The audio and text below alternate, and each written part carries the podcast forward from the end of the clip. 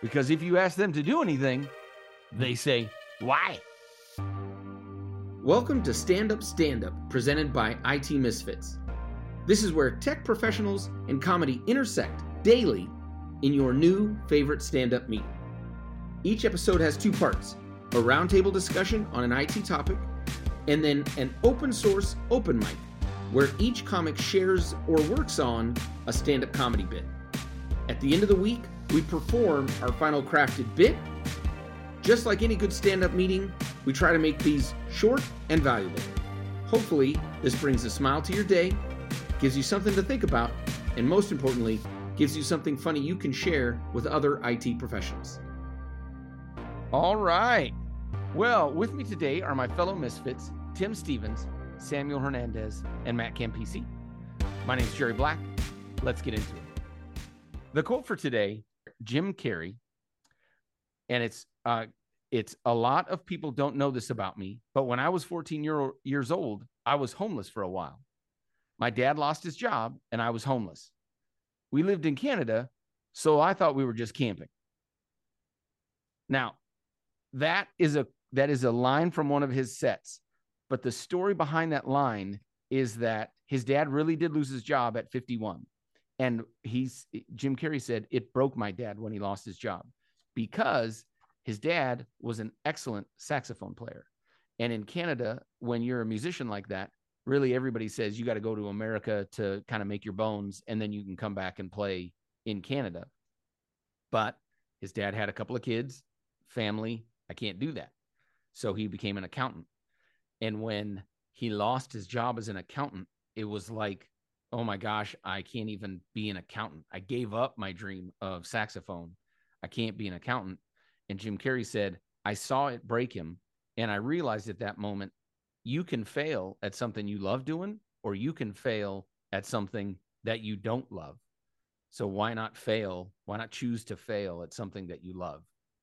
And so that has driven Jim Carrey his entire career as a as a uh, something to to continue to drive him is if I'm gonna I'm, I'm gonna fail, I'm accepting that I might fail, but I at least want to fail at something I love.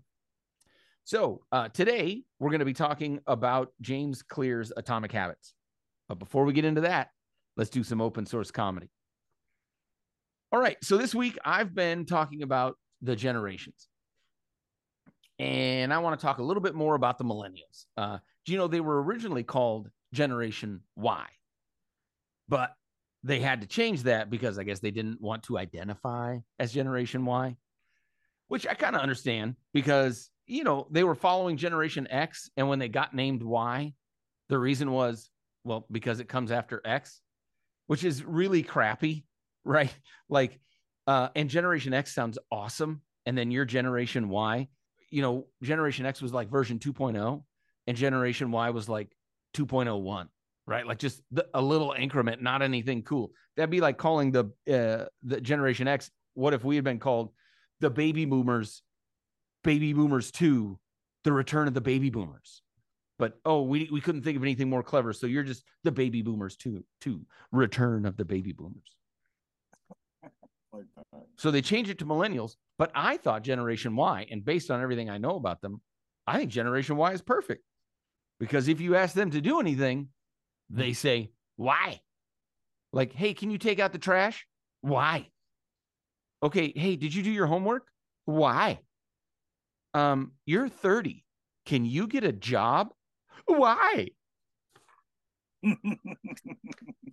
All right, that's what I've got for the day. Uh, oh, Samuel, man. you're up. That is that is so good. Well, you know, I've been talking about travel. I just came back from vacation, and um, you know, we took the lovely airlines, the Southwest Airlines, and as you know, you don't get an assigned seat, but I have cracked the code on how, you know, to not have somebody sit next to you. All right. So usually what I'll do is I'll get in and I'll sit in the aisle. My wife will sit on the uh, window seat. And I try, I make sure to buy the slimiest, like grossest looking food. And I make sure to eat while people are boarding. And I'm telling you, it's freaking genius. I'm sitting there eating the sandwich and I'm looking up, like, you know, like I'm pretty sure you don't want to sit here, right? I got stuff spread all out. I have the thing down, and I'm telling you, it's freaking genius. I love Except it. The last time I did it, this big 300 pound guy sat next to me because he wanted to buy my sandwich. You can share that, buddy. nice. Nice, nice. All right. Uh, well, great work. And uh, now let's get into the topic. Uh, the topic for the day is is James Clear's Atomic Habits. And uh, before I get right straight into that, I do want to remind you just the same thing I said yesterday, which is if you haven't read Peter Drucker's uh, Harvard Harvard Business Review article, "Managing Oneself," I think it's a what I call like a, a base function uh, document, a base function read. It it leads into so many other things and so many other thoughts that if you start there, I think it's great. It's um, it's first principles, and I actually think the James Clear stuff also is first principles, which is why I think I enjoyed it so much. Um, it's a it's a self help, and it delves into the uh, the science of habit formation and then he, but he does provide which i like he provides actual strategies as opposed to just hey here's the theory behind all of this. One of his major concepts is uh, compound thinking and uh, the compound effect of small changes that you turn into habits that consistently occur over time. And tim you've talked about that in the past. I i 100% uh, believe that that is a a key to making progress in your life. Uh, there will be big moments of change, but more often than not, it's the saving one dollar every day, uh, and then allowing that to be uh, to to be acted upon. Right? It's the exercising a little bit every day. You know, you can't don't run a marathon once a year and go, oh, I'm healthy. So, anyways, another uh, component is what he calls a systems first approach that don't focus only on the goal because when you reach the goal then you you sort of lose all of the structure the momentum that got you to that goal. Instead focus on the system. And by the way goals force you to look way into the future and say i'm going to celebrate then. But a systems approach where you celebrate the system then you are celebrating almost every day. And so focus on that system and then you're you whether or not you reach the goal or whenever you reach the goal you have a system that will continue on past that and you haven't waited until the very end for this uh, big celebration. I i i want to dig into a little bit there. I'm going to pause and say that's interesting to me and i wanted to know what you guys thought of that from a from a work perspective because everything we do in work is really about that oh we have that thing we have to achieve. And a lot of the time we're not putting necessarily systems in place that are how do we achieve a project and let's put a system in place to achieve that project and then all projects go into that system that's how i kind of took it but i wanted to get your guys take on it I um it's funny. I read the book and your summary of that hit like it, I missed it when I read it. You know, sometimes you read a book and wherever you are in your particular stage in life or or men- mental, you know, whatever. Um, I missed that, but I think I think it really hits home what you said, and I think you know when when we talk about like why why am I doing IT misfits? What is it that I get out of it, right? You know, the the the one thing that really struck me is is having to put a system in place because I'm I'm a I'm a natural public speaker. I'm you know I'm I'm very much like I can just get up on stage and and talk. Right, my job. I talk all the time. It's what I do for a living. But to do comedy, I had to do a lot of prep and put a a kind of a system in place where I can I can practice, and that really tested and maybe use a completely different muscle that I can now leverage in other areas in my life. Hmm. Right and I think I think having that systems in place, that systems mentality is is fundamental because if you look at we're very goal, we have to be driving towards something. And without that drive, there's no there's no why, there's no personal why, and then we all just kind of shrivel up and die. You know what I mean? And so I Hmm. think I think I've, I've heard so many stories of say, oh, well, if I just get that house, if I just do that thing, and then they get it, and then they have no idea what to do with themselves after. Yeah, Yeah. interesting. Next, he talks about the three layers of behavioral change outcome, process, and identity. And this goes back to some of the stuff I've talked about in the past, even to managing oneself from Drucker. Identity is what will drive those behaviors because if you think about who you want to become, then that will help you identify the behaviors of that person that you want to become. What would that person be like? Uh, Warren Buffett did a thing. The uh, well, I I just listened to it the other day. I don't know when he did it, but he's in front of a bunch of uh, students just in a classroom, uh, not not like a big commencement speech, and he said, "Think about the person who you think, just you, like um, the three of you do this little thought experiment. Who is it you think and look at and go, man, that guy's that person is going somewhere. I just I know they're going somewhere. Now think about what that person does and now you have their what attributes you like that you need to strive for so that you can be that person and the the reason it's a great thought experiment is it takes it out of your own head of well what do i need to do to achieve? We get wrapped up in that all the time. The same thing you can do for who's that person that you know is going nowhere. Those are things you want to avoid. Those behaviors are things you want to avoid. We as humans are great at seeing uh, success and failure in other people. We're terrible at seeing it in ourselves. If you put that mind thought uh, or that um, that uh, thought experiment in your head it really helps you define those things that really are you because it's your perception but it helps you uh, define that perception. So he then talks about what's called cognitive slumber which is essentially just accepting the norms for yourself. And really it becomes the he, he kind of says it's not that you're bad at communication. You had some experience at some point that made you believe you were bad at, at communication and then you went out and gathered evidence to prove that you were right. Uh, it's the white car theory right? I i bought a white car and now everybody owns a white car. I had no idea why is everybody buying white cars? It's because you have a white car is what you're focused on. If you believe you're bad at communication you're going to focus on that until you prove yourself right. His key is the habit loop and it's essentially feedback loops which for us in uh, technology right we're really used to feedback loops. And he essentially says look habits are the easy button for the brain. It's when i get x stimulus i do y and then your brain doesn't have to think because your brain is essentially lazy it uses up a bunch of energy and it's always consistently trying to figure out how to not use energy if you give it the stimulus and you say this is what happens when that stimulus comes in then it goes, oh, super easy. Great. I'm done. I don't have to think about it. Positive and negative. It's why we have, why habits exist and how you can think about them as you proceed uh, into kind of his concepts of create, uh, uh understand the habit loop, cue, craving, response, reward. The ones that are good, keep doing those figure out what the cues are, how you can um, create that craving. He really goes into, at that point, he goes into a lot of the detail of enacting these um, really atomic habits, these habit loops, and how different ways you can do it.